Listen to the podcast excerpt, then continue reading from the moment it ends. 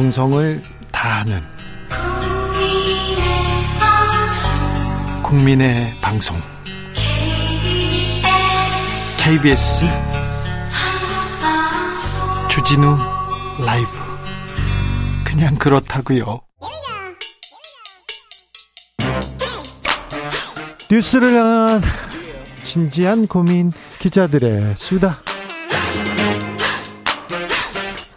라이브 기자실을 찾은 오늘의 기자는 은지혁이요. 시사인 김은지입니다. 오늘 준비한 첫 번째 뉴스부터 가보겠습니다. 네, 시사인이 2023년 한국사의 신뢰도를 측정했습니다. 추석 때마다 신뢰도를 이렇게 조사합니다. 네, 그래서 16년째 이어지고 있어가지고 연도별로 비교가 가능한데요. 시사인 생긴 지 16년 됐어요? 네, 벌써 그렇게 됐습니다. 네. 네, 그래서 정치와 언론 영역을 중심으로 한국 사회의 신뢰 자본을 측정하다 보니까 시계열로 쌓인 데이터가 꽤 여러모로 좀 비교해볼 만한 포인트가 있는데요. 네. 현직 대통령 신뢰도, 각 정당 신뢰도, 그리고 국가기관 신뢰도 등을 측정하는데요. 이번 조사는 이재명 민주당 대표가 단식 중 검찰에 두 차례 출석하고 윤석열 대통령이 아세안 G20 정상회의 참석 후에 귀국했던 9월 10일에서 12일 사이에 이뤄졌습니다. 네. 먼저 대통령 신뢰도를 보시면요. 만점이 10점이거든요. 예. 윤석열 대통령이 지난해에 이어서 올해도 3점대 중반을 기록했는데요. 이 보통 0에서 4점 사이를 불신, 5점을 보통, 6에서 10점 사이를 신뢰 구간으로 측정하고 있는데 점수가 낮네요. 네, 2년째 불신 구간 탈출하지 못했다. 이렇게 볼 수 있습니다. 근데요, 그 전직 비토, 대통령들 비교해 봤을 때는 어떻습니까? 네, 그러니까 전직 대통령 신뢰도는 따로 하고요. 각 대통령들의 현직일 때를 그 같이 현직일 때, 비교를 그러니까. 했다라고 보시면 되는데 그러니까 자 보자고요. 네, 이명박, 박근혜, 문재인, 윤석열 이렇게 데이터가 지금 쌓여 있거든요. 예. 비교해 볼 수가 있는데요. 윤 대통령 임기 전까지 가장 낮은 현역 대통령의 신뢰도는 박근혜 전 대통령이었었는데요. 2016년 탄핵 직전에 박근혜 당시 대통령의 신뢰도가 3.91점이었습니다. 그런데요. 그런데 이번에 나왔던 윤석열 대통령의 신뢰도가 3.63점인데요. 그러면 지금 탄핵 직전에 박근혜 전 대통령보다 지금 윤석열 대통령의 신뢰도가 좀 더 떨어져 네, 그렇게 나왔습니다. 조사됐다. 예, 작년에도 이제 그렇게 나와가지고는 여러모로 좀 눈길을 끄는 조사였었는데 왜, 올해도 왜? 비슷한 상황이라고 볼 수 있습니다. 왜 이런 결과가 나왔을까요? 네, 이제 그래서 개별 이슈에 대한 신뢰도를 좀 물어서 상황을 좀 유추할 수 있다라고 보여지는데요. 저희가 개별 설문에서 네 가지 각 최근 이슈에 대한 윤석열 정부의 대응에 대해서 신뢰하냐라고 물어봤습니다. 각각이 후쿠시마 오염수 방류, 해병대 최상병 사건, 사망 사건, 서울 양평 고속도로 건설 논란, 김건희 여사 등 주변 관리인데요. 네. 모두 10점 만점에 2점대가 나왔습니다. 특히 최상병 해, 해, 해병대 최상병 사건 같은 경우에는 보수, 국민의힘 지지자 안에서도 신뢰도가 낮았다라는 점을 눈길 끄고 있습니다. 그렇군요. 정당 신뢰도 가볼까요? 네, 사실 뭐 비슷한 상황입니다. 민주당은 4점, 국민의힘은 3.5점, 10점 만점에 이런 상황이고요.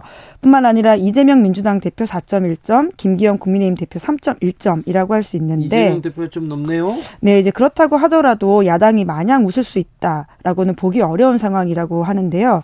왜냐하면 2022년과 2023년 신뢰도를 비교해 보면 민주당은 확장되지 못했다, 제자리 걸음이다라고 하는 지점이 눈에 띕니다. 네. 뿐만 아니라 이제 지난해에 이어서 올해도 똑같이 주간식으로 현역으로 활동하는 정치인, 여야 정치인 중에서 신뢰하는 정치인을 물었거든요.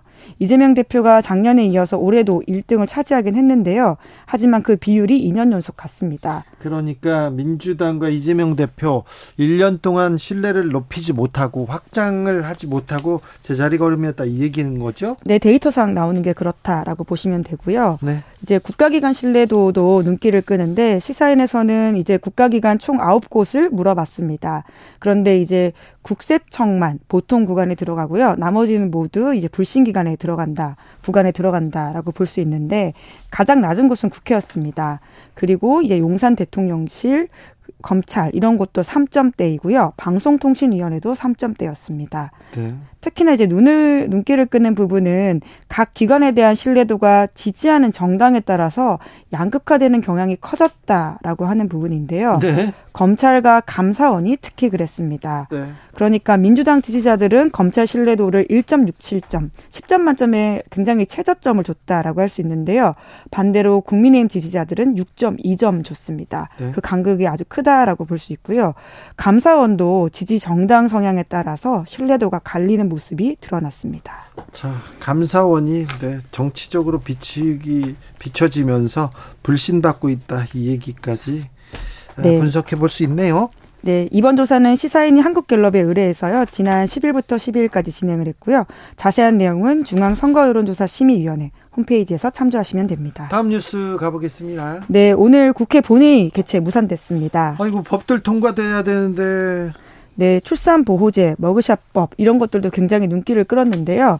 뿐만 아니라 최상병 특검법도 예, 미뤄진 상황입니다. 네. 민주당에서는 지난 8일에 이 순직 사고의 수사를 방해하고 사건을 은폐하는 행위에 대통령실 관계자와 국방부 장차관이 관여됐다라는 의혹이 있어서 독립적으로 엄정한 수사가 이루어질지 의문이다라면서 최상병 특검 법안을 당론으로 채택한 바가 있습니다. 네. 이제 그래서 그 본회의 지난주 21일에 이제 처리될 예정이었었는데요. 이재명 대표에 대한 체포동의안 가결로 당내 내분이 일면서 당일 표결이 불발됐습니다. 뿐만 아니라 민주당 원내지도부가 총사퇴하면서 오늘 국회가 원래 본회의 열리기로 했었는데요. 이것도 무산이 됐다라고 하는데요. 네.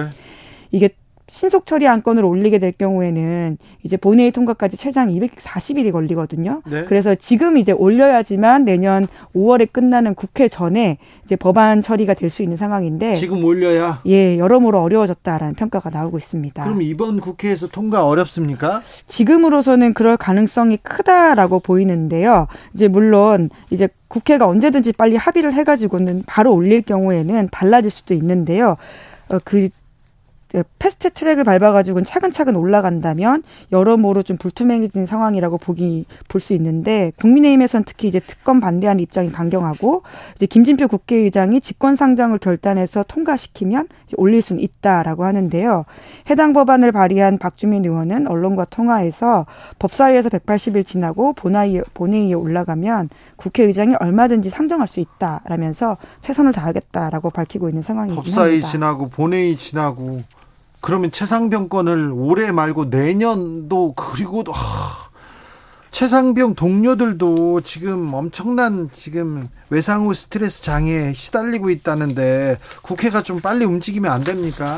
네, 이제 그런 점 때문에 더욱더 안타까움을 사고 있는데요. 여야가 여러모로 정쟁을 겪고 있다고 하더라도 이런 법안에 대해서는 앞장서야 되는 게 아니냐라는 지적이 나오거든요. 네. 말씀하신 것처럼 그 당시 이제 당일날 수색 현장에 파견되었던 많은 해병 대원들이 14명이라고 어, 하는데요. 그 당시 구명조끼 등 안전장비 착용하지 않은 채 허리까지 입수한 상태였고 1시간 뒤에 해병 대원 3명이 급류에 휩쓸렸습니다. 네.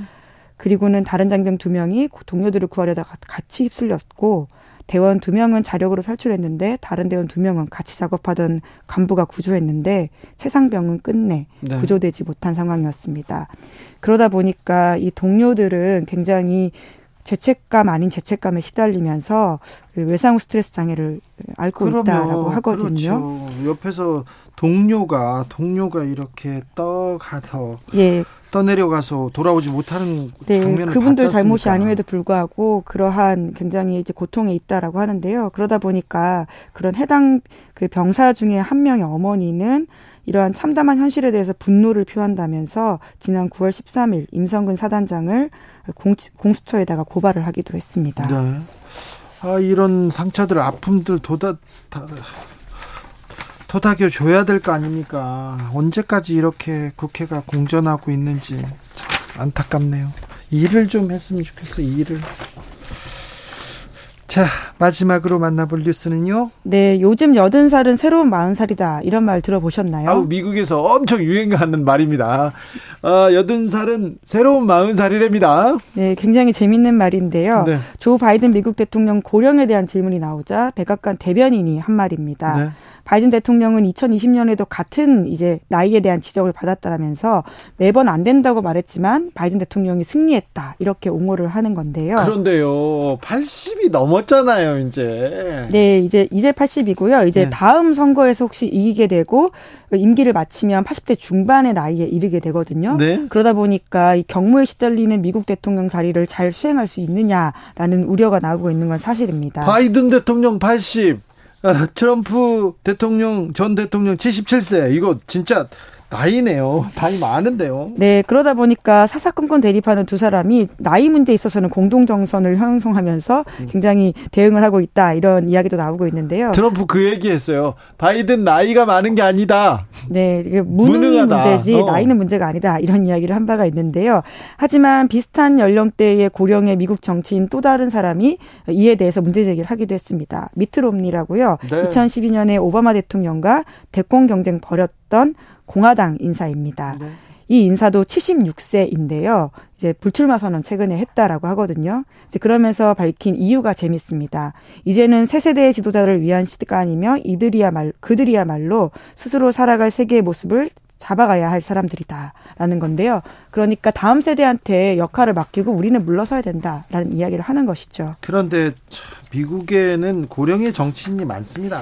네, 작년에 한국에 왔었던 낸시 펠로시 상원 의원 기억을 하실 텐데요. 네. 예, 올해 83세이거든요. 그런데 또, 또. 예, 출마하겠다라고 이야기를 한 바가 있습니다. 83세인데? 네, 내년에 당선되면 20선이라고 하고요. 예. 뿐만 아니라 미국 공화당 상원 원내대표 같은 경우에도 81살, 그러니까 81세입니다. 네. 그리고 최근에 공식 자리에서 갑자기 발언을 멈추고 30초 동안 그러니까 얼음 그런 이 모습을 보여가지고요. 건강 이상설이 불거지기도 했었는데 미국은 그 중위 나이를 말하면요. 39살이라고 하거든요. 굉장히 젊은 나라입니다. 네. 한국 의 43살, 일본 49살보다 젊다라고 할 수 있는데 유독 정치인들 평균 나이는 더 높아서 유권자들의 불만이 커지고 있다라고 하는데요.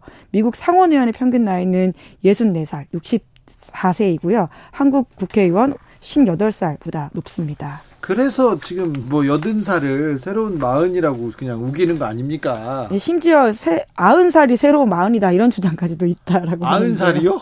왜요? 네, 예, 온라인 매체 오프라 데일리라고 하는 곳에서 아흔 살이 새로운 마흔 살이 될 수도 있다라는 식의 제목의 기사를 냈다라고 합니다. 네. 아무래도 이제 여러모로 이제 건강 상태도 좋아지고 의료 기술이 발전하다 보니까 90세에도 활발하게 활동하고 있는 사람들이 있어서 그걸 조명한 것 같은데요. 그 CIA 전직 요원이었던 인사뿐만 아니라 우리한테도 익숙한 워렌 버핏 있지 않습니까? 네. 워렌 버핏도 이제 40살이 넘은 인사인데 이렇게 최신 기술 배우고 취미 가지면서 젊은 사람들과 잘 친구가 되고 있어서 이런 이야기도 있다라는 새로운 트렌드를 전하고 있습니다. 아우 참 에너지도 네, 뭐 한국 정치도 사실 그렇게 네. 크게 다르지 않은 상황이라서요. 네. 여러모로 좀 눈길을 끄는 뉴스라고 할 수 있습니다. 열정, 열정, 열정 그런 생각도 들고요. 하나 참 어찌 봐야 되는지. 네.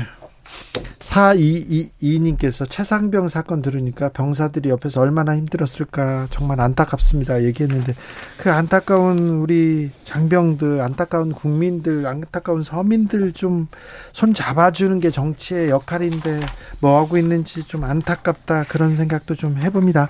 기자들의 수다 시사인 김은지 기자와 함께했습니다. 감사합니다. 네, 고맙습니다.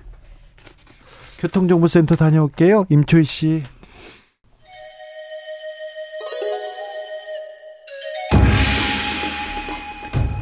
빛보다 빠르게 슉슉 바람보다 가볍게 슉슉 경제 공부 술술 경제를 알아야 인생의 고수가 된다 경공술 오늘의 경제 선생님은 정창수 나라살림연구소 소장님입니다. 어서 오세요. 네, 안녕하십니까. 나라살림 괜찮은지 좀 여쭤보려고 지금 소장님 모셨어요. 올해 세금이 59조 원 지금 덜 거쳤다면서요. 59조 원. 이, 이 정도의 펑크가 날 수 있습니까? 지금 아마 그 역사상 최초인 것 같아요. 네. 보통은 이제 세수 오차가 있어도 한 5% 이내였는데 네.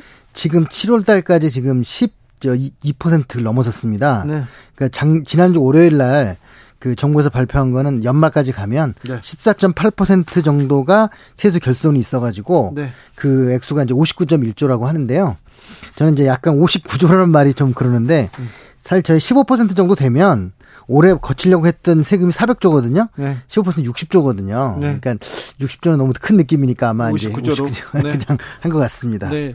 6만 원은 비싸 보이니까 5천 5만 9천 900원 막 이렇게 끄는 네. 거. 그렇게 하는 것 같습니다. 근데 그 전에도 오차가 있었는데 주로 음. 많이 걷어가지고 문제다 이런 얘기 있었잖아요. 그렇죠. 너무 보수적이어가지고 예. 되게 적게 잡아서 많이 거쳤고 그거를 좀 쓰자고 했을 때는 재정 건조성을 위해서 이 돈을 쓰면 안 된다 네. 했던 게 이제 대부분이었는데 이번에는 이, 저, 또 거꾸로 너무 많이 거칠 거라고 예상을 해서 그것 때문에 지금 펑크가 난 거죠. 이거 왜 이렇게 오차가 큰 겁니까? 뭐 제가 볼 때는 이, 이 경제 환경의 변화를 예측하지 못한 약간의 능력의 부족을 이제 좋게 보면 그렇게 되고 예. 조금 나쁘게 보면 작년에 감세를 할 때 충분히 예측할 수 있었는데 네. 그거를 이제 감세하면서 세금을 줄 거라고 얘기할 수는 없으니 네. 그 예측을 알고 있었으면서 그렇게 했을 가능성 약간 이제 그런 측면도 부정할 수는 없을 것 같습니다. 네. 그런데요, 네. 59조 원 세금이 이렇게 부족하면 우리 국간에서 59조 원이 지금 비는 거잖아요. 네네. 그러면 우리 경제는 괜찮습니까? 어떤 영향을 미칩니까? 이제 우리가 이제 보통 조단이 넘어가면 감각이 없어 잘 모르시는데 예, 예. 우리가 지금 GDP가 2천조쯤 돼요. 예. 그럼 59조, 60조라고 잡으면 네. 3%거든요. 네. 우리가 성장률 1% 목을 매달고 이러는데 네. 3%의 돈이 덜 거친 거잖아요. 네. 이건 대단히 큰 문제고 네. 이 돈이 덜 거치면 그만큼 정부가 지출을 하지 않게 되면 네.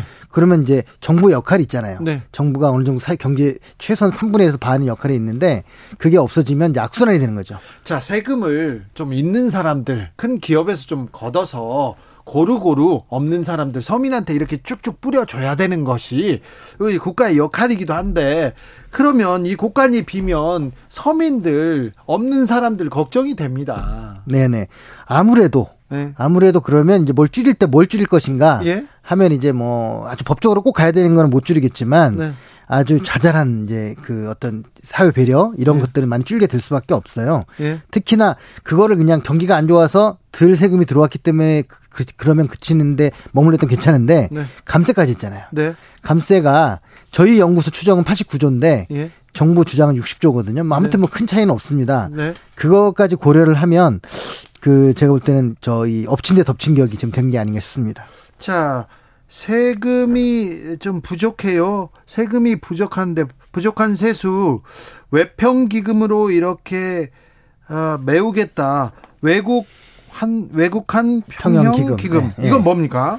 그러니까 지금 우리나라가 왜 예전에 IMF가 많은 분들 오해하는 것 중에 하나가 그때 우리나라 빚이 많아서 IMF 외환 위기를 겪었다고 생각하시는데요. 네. 사실 그때 빚 없었어요, 거의. 빚은 없었는데. 네, 거의 GDP의 10%밖에 안 됐거든요. 네. 대부분 현금이 없었던 거죠. 네. 그야말로 외환 유동성인데 네. 우리가 39억 달러까지 줄었다고 합니다. 그때 외환이. 네. 그래서 이제 우리가 부도가 난 거죠, 한마디로. 외환이 네. 없어서. 돈이 없어서. 네, 달러가 부족해서. 흑자 부도였던 거죠, 흑자 부도. 아하. 그런데 그래서 우리가 이제 아 이거 안 되겠다 다시는 이런 겪으면 안 되겠다 싶어서 외평채라고 한 외국한 평기금을 만들어서 어, 한때 4,600억 달러까지 쌓았어요. 돈을 그러니까 옆에다 달러를 쌓아놨구나. 네. 그래서 네. 이제 달러가 만약에 가치가 올라가면 우리가 달러 얼른 사줘, 사줘가지고 환율을 네. 지키고 이렇게 한 거였는데요. 그 작년에 우리가 이 장, 환율 방어를 위해서 무려 458억 8억 달러를 뺐었습니다. 네. 그런데 그러다 보니까 달러를 저 지키기 위해서 우리가 원화를 많이 이제 쓰게 된 거잖아요. 저, 저, 저, 바꾸게 된 거잖아요. 네. 그 약간 여윳돈이 있었던 거예요. 네. 이 돈을 이제 빼서 쓰겠다는 거고, 전 놀랍게도 지난주 토요일 날 조선일보가 사설을 통해서까지 네. 이러면 안 된다. 예. 외평 기금까지 건드리면 안 된다라는 것까지 발표를 할 정도로 지금 많은 전문가들이 걱정하고 있습니다. IMF의 우리 아픈 추억이 있기 때문에 아마 네. 그런 것 같아요. 근데 정부가 700, 700억엔 규모의 엔화 외평채 발행했다. 이 뉴스를 봤는데 네네. 왜 지금 외평채 또 엔화 외평채는 발행합니까? 아, 많이 뜬금이 없는 상황이고요. 예. 그러니까 그 제가 볼 때는 이제 일본의 어떤 이제 그 엔화 관련해 지금 엔화가 또 약, 약화되고 있는데 네. 지금 굉장히 투자로서 부적절하죠. 그래서 일종의 그 일본에는 선물이 아닌가라고 이제 보는 사람도 있고요. 예? 그 액수가 뭐 크진 않으니까 뭐 그렇긴 한데 상징적 의미가 있는 것 같습니다. 일본과 경제협력 강화라고 하는. 네.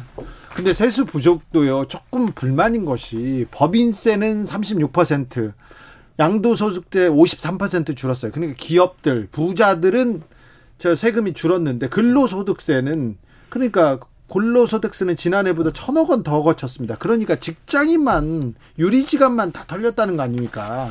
예, 그 작년 말에 감세를 하면서 그 사실 소득세도 좀 감세를 했습니다. 근데 조금 감세하고 법인세를 이제 대규모로 감세를 하다 보니까 네. 상대적으로 그렇게 된 거가 좀 있고요. 그 법인세는 이제 예를 들어 지금 어느 정도 지금 법인세가 들거치냐면 저기 8월 달이 되면 네. 그 법인세를 예납합니다. 삼성전자가 작년 8월에 7조를 예납했었어요. 미리 올해 낼 세금을 작년에 미리 낸 거죠. 예. 근데 올해는 2,500억으로 줄었습니다. 올해 8월 예납이. 7조 원 내야 되는데 2,500억. 그러니까 거의 95%가 감소를 한 거거든요. 소득이 저 예, 법인세가 이제 네, 줄었는데 줄었어요. 근데 소득은 갑자기 줄지는 않잖아요. 네. 그러니까 그리고 늘고 오히려 그러다 보니까 이제 유리지갑만 더 털리게 되는 상황이 된 거죠, 사실상. 아, 그래요? 법인세는 이득을 못 올리면 팍 줄여주는데, 네. 그 감세도 했고, 네. 더 줄여주고, 그런데 소득은, 소득은 네, 꾸준하니까 실업자가 되지 않고서는, 네. 네. 정부에서 계속해서 세수 부족해가지고 야 추경하라 추경하라 얘기하면 건전 재정해야 된다 균형 재정해야 된다 이렇게 하면서 우리는 허리띠 조여매겠다 이렇게 얘기하는데 네. 이 기조는 어떻게 보십니까? 그러니까 재정 건전성이라고 하는 거는 사실은 이제 그 목 적 수단이잖아요. 네. 그 우리의 어떤 지속 가능한 우리 발전을 위한 수단인데 그 지속 가능한 재정이 목적인데 지금 재정 건전성이 목적이 된, 거, 된 거라고 보여집니다. 네. 그래서 지금 사실은 어, 힘들고 어려울 때는 어떻게 뭐 국채를 발행하든 뭐라든 빨리 경제를 살리고 봐야 되는데 지금 그렇지 않고 무조건 국채를 발행하면 본인들이 생각 얘기했던 어떤 그 재정 건전성이라는 게 무너진다 의미가 그래서 도구마에 빠져 있다는 좀 느낌이 들고요. 네. 그래서 지금이라도 좀 어떻게 보면 빨리 현실 인정하고 좀 이렇게 상황을 대처를 좀 바꿨으면 좋겠다. 태도를 바꿨으면 좋겠다는 생각입니다. 그래요? 태도를 안 바뀔 것 같은데요? 그러니까요. 그게 걱정이에요. 특히 올해는 지금 많은 분들이 모르시는 게 올해 경기가 안 좋아서 세금 덜 거쳤다고 생각하시잖아요. 다 그렇게 생각하죠. 아니에요. 아닙니까? 작년 번 거에서 올해 세금을 내는 거예요. 아, 그래요? 법인 작년까지는 괜찮았잖아요. 지금 소득세도 작년 번 거에서 내는 거죠. 그렇죠. 우리 네. 그랬죠. 네. 법인세도 마찬가지고. 그런데 그럼 올해 경기가 더 안 좋잖아요. 네. 그럼 내년 세금은 더 한 것일 거 아닙니까? 그러면 지금 어떻게 보면 외평채내고 끌어다가 약간 여윳돈을 썼어요. 네. 적금 깨고 막 통장 깨고 해갖고 썼는데 이게 1년만 될 문제라면 그럴 수 있는데 네. 내년은 더 심각해진다고 한다면 내년 어쩔 것이냐. 지금 걱정이 지금 많고요. 올해 지금 돈을 못 벌어가지고 세금이 덜 거친 게 아니라 예, 예. 작년 얘기를 하고 있는 그렇죠, 거예요. 그렇죠. 예. 법인세 작년 거에 대한 소득 을 저, 저, 법인세를 올해 내는 거잖아요. 아니 그 작년에도 감세했잖아요. 예, 그 올해도 감세했고 감세했고. 예, 그럼 내년에 더 감세가 되죠. 그래서 내년도에 감세하는 액수가 영구 감세 말고 완전히 없애버리는 저 감세가 또 있고 그냥 일시적으로 저 저들 받는 감세가 있거든요. 네. 그게 70 16%로 77조를 감세해 줍니다. 내년에. 그러니까 감세 안 해주면 77조 더 거둘 수 있는 거를 이제 감세하는 거죠. 아 그래요? 네. 괜찮습니까, 그러면? 그러니까 이제 저같이 이 예, 예산 재정만 보는 사람들은 밤에 잠이 안 오죠. 이게, 아, 이거 어찌 될 것인가. 왜냐하면 세수오차가 남을 때는 네. 저 어떻게 보면 그 여유 그 부자 걱정인데 네. 부족할 땐 이게 굉장히 심각한 거잖아요. 그러니까요. 줘야 될 때를 못 주잖아요. 네. 지방 교부금 못 주지 않습니까? 많이 삭감됐죠. 예, 지방 교부금이 그러니까 내년도에 예산안에도 삭감되지만 네. 올해 벌써 삭감이 돼요. 예. 올해 60조가 줄잖아요. 네. 그러면 지방에 주는 돈이 네. 40% 24조 정도가 네. 지방이 못 줍니다. 네. 그러면 지방의 24조는 예산의 10%예요. 지방은 그거 정부에서 주는 세금으로 그걸로 좀 운영해야 네. 되는데요. 우리나라는 워낙 지방세 적기 때문에 네. 하는데 문제는 그 10%가 그냥 10%가 아니고 고정 비용들 있잖아요. 네. 이거 빼면 실제로는 지방이 쓸 수 있는 게 30% 정도밖에 안 되는데 네. 이제 재량으로 쓰는 3분의 1로 줄면 아무래도 상하수부터 시작해가지고 여러 가지 뭐 노후 시설 유지 관리나 새로운 건 전혀 못하는 거고 네. 그렇게 될 가능성이 있습니다. 1719님께서 세수가 부족하다 보니까요 코로나 지원금 회수할 수 있다고 했는데 그런 떠도는 얘기가 있는데 이건 사실입니까 물어보는데요. 코로나 지원금을 해소한다는 게 무슨 말입니까? 아니 그런 얘기가 아, 아. 떠돈다나 봐요. 그러지는 않을 거예요. 네. 네. 그 작년에 사실 너무 기분을 냈죠. 네. 50, 52조 뭐 여윳돈 생겼다고 예. 작년에 이제 현, 현 정부 들어와서 예. 코로나 재난지원금 주면서 예. 그 돈을 이제 크게 쓰고 그 돈이 올해도 거칠 거라는 이상한 이제 상상을 해가지고 예산을 짰다가 지금 이렇게 된 거죠. 네, 그렇습니까? 내년도 예산안 657조 원 역대 최저 증가율입니다. 아, 이 예산안은 어떻게 보셨어요, 소장님?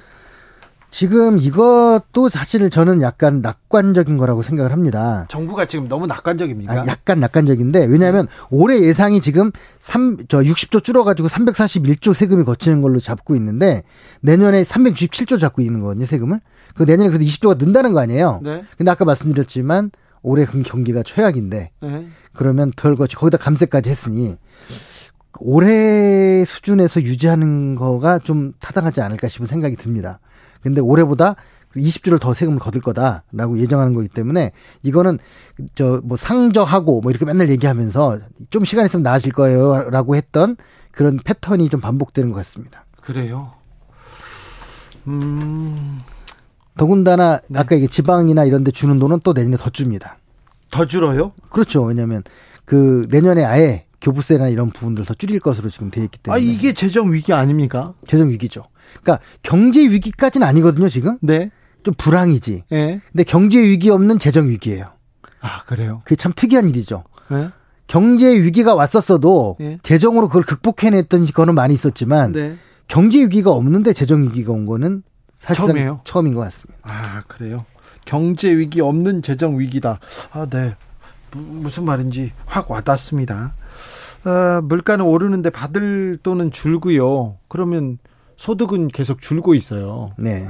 그리고 뭐 좋아질 기미는 없고 내년은 더 어렵다고 하는데 네. 이 서민들 정부 예산으로 서민들 걱정을 좀 덜어주는 게 지금 최고 저 최우선 아닌지 그렇죠. 그러니까 네. 이게 그 정부의 역할이라는 게 소득을 재분배하고 네. 자원을 재분배하고 경기 경기 조절 기능이 있거든요. 네. 형편이 좋을 때 좀 돈을 모아놨다가 어려울 때 쓰는 건데 네. 어려울 때 오히려 더 돈을 안 쓰는. 네, 조이고 있어요. 예, 그 굉장히 큰 지금 제가 볼 땐 정부의 역할이 무엇인지를 네. 다시 생각해 봐야 되는 게 아닌가 싶습니다. 아니 부자들은 세금을 덜 걷고 덜 걷으니까 좋겠죠. 네. 기업하는 사람들도 좋겠죠.